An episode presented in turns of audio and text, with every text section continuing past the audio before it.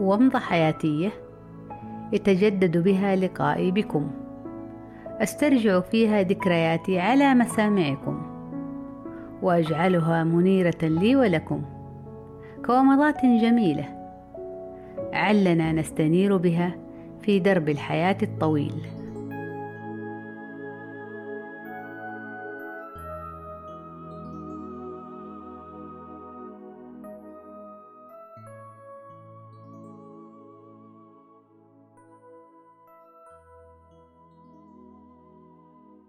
حين كنت منهمكة في الانتهاء من شغل العملي لمرحلة الدكتوراه كانت أيامها حرب الخليج قد بدأت وحين تحدد موعد مناقشتي أخبروني أن وصول الممتحنين للرسالة سيطول للظروف السياسية وقتها وأن ذلك قد يحتاج إلى سنة كاملة تزيد أو تقل شهورا فما رأيك؟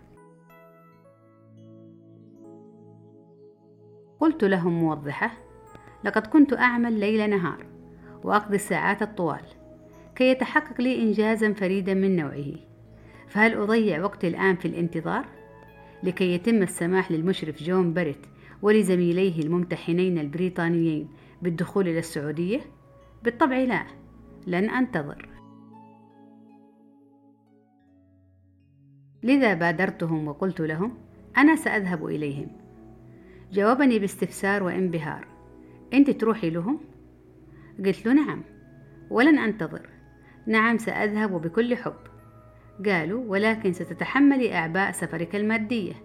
قلت لهم طيب علي علي ما عندي مشكلة. المهم ما أتأخر عن ما أصبو إليه.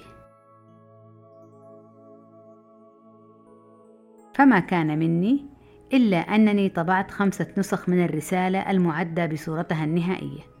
وأرسلت منها ثلاثة نسخ بالبريد السعودي إلى مشرفي prof جون باريت وواحدة سلمتها لمشرف الفاضل prof باناجة عليه رحمة الله وواحدة احتفظت بها لي دونت عليها ملاحظاتي المهمة جدا والتي لا زلت أحتفظ بها حتى يومنا هذا.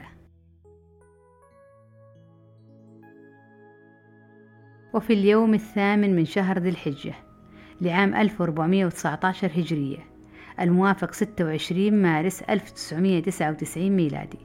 كنت على موعد مهم جدا في قاعة مخصصة بمتحف التاريخ الطبيعي بمدينة لندن.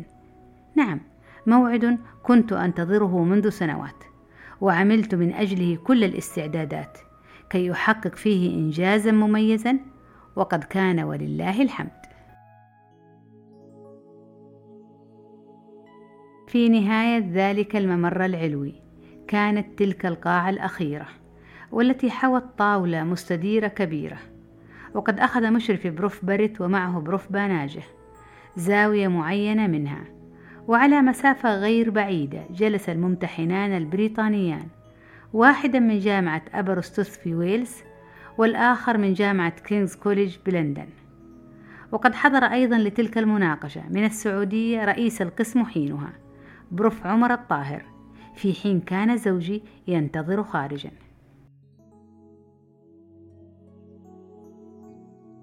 وبعد دردشة بسيطة منهم عن إنجازي لمرحلة الماجستير وما حققت فيها من إنجاز. انتقلوا للحديث عن منجزات رسالة الدكتوراه. وقد بدأ الممتحن من جامعة لندن بالكلام عن السعودية وعن بعض أبحاثه العلمية وكل هذا لتلطيف الجو.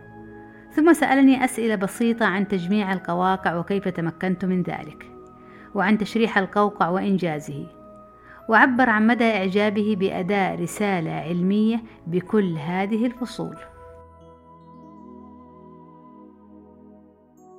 وبعدها انتقل الكلام للمحكم الآخر من جامعة أبرستوث وأيضا أثنى على الرسالة مبديا إعجابه من خلوها من أي غلطة علمية أو مطبعية. رغم زخم النتائج الموجودة بها. وهنا وجدتها فرصة كي أطلب منهم إضافة بسيطة على الرسالة. عندها استغرب جميعهم ومنهم بروف باناجة قائلا ماذا ستضيفين يا ناجية؟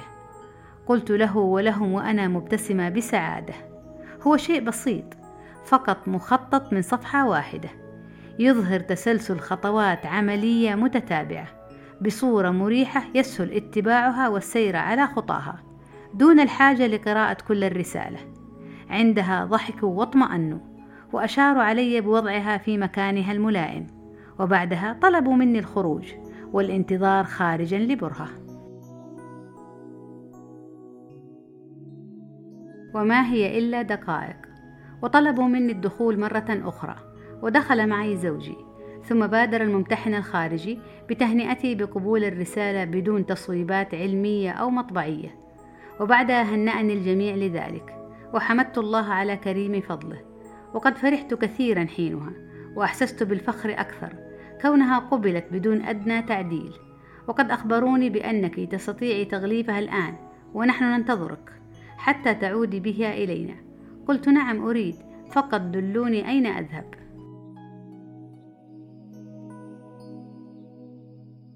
وبالفعل نزلنا أنا وزوجي للمكان الذي أرشدونا إليه وطلبت تغليف النسخ بصورة مستعجلة ودفعت قيمة ذلك سريعا وعدت إليهم كي أسلمهم النسخ وهي مغلفة جاهزة وخرجت من تلك الغرفة كي أرى المتحف أتجول في ممراته وساحاته وأنا منتشية بالفرح ومتزينة بالفخر ها قد كلل الله تعبي بالنصر والتوفيق. ها قد زال مني كل ضيق وكل ألم وكل سهر وكل قلق. ها قد تحقق المنجز السعودي الذي كنت أحلم به.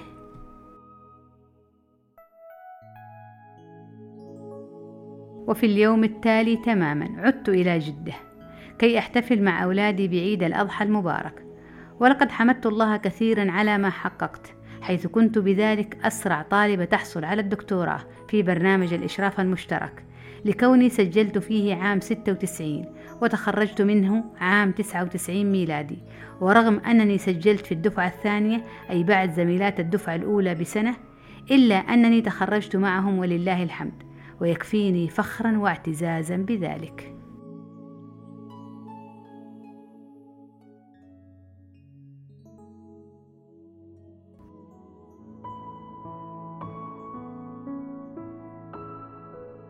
كانت ومضة عابرة في فترة غابرة وفي مخيلتي حافرة أجمل صورة وألطف ذكرى.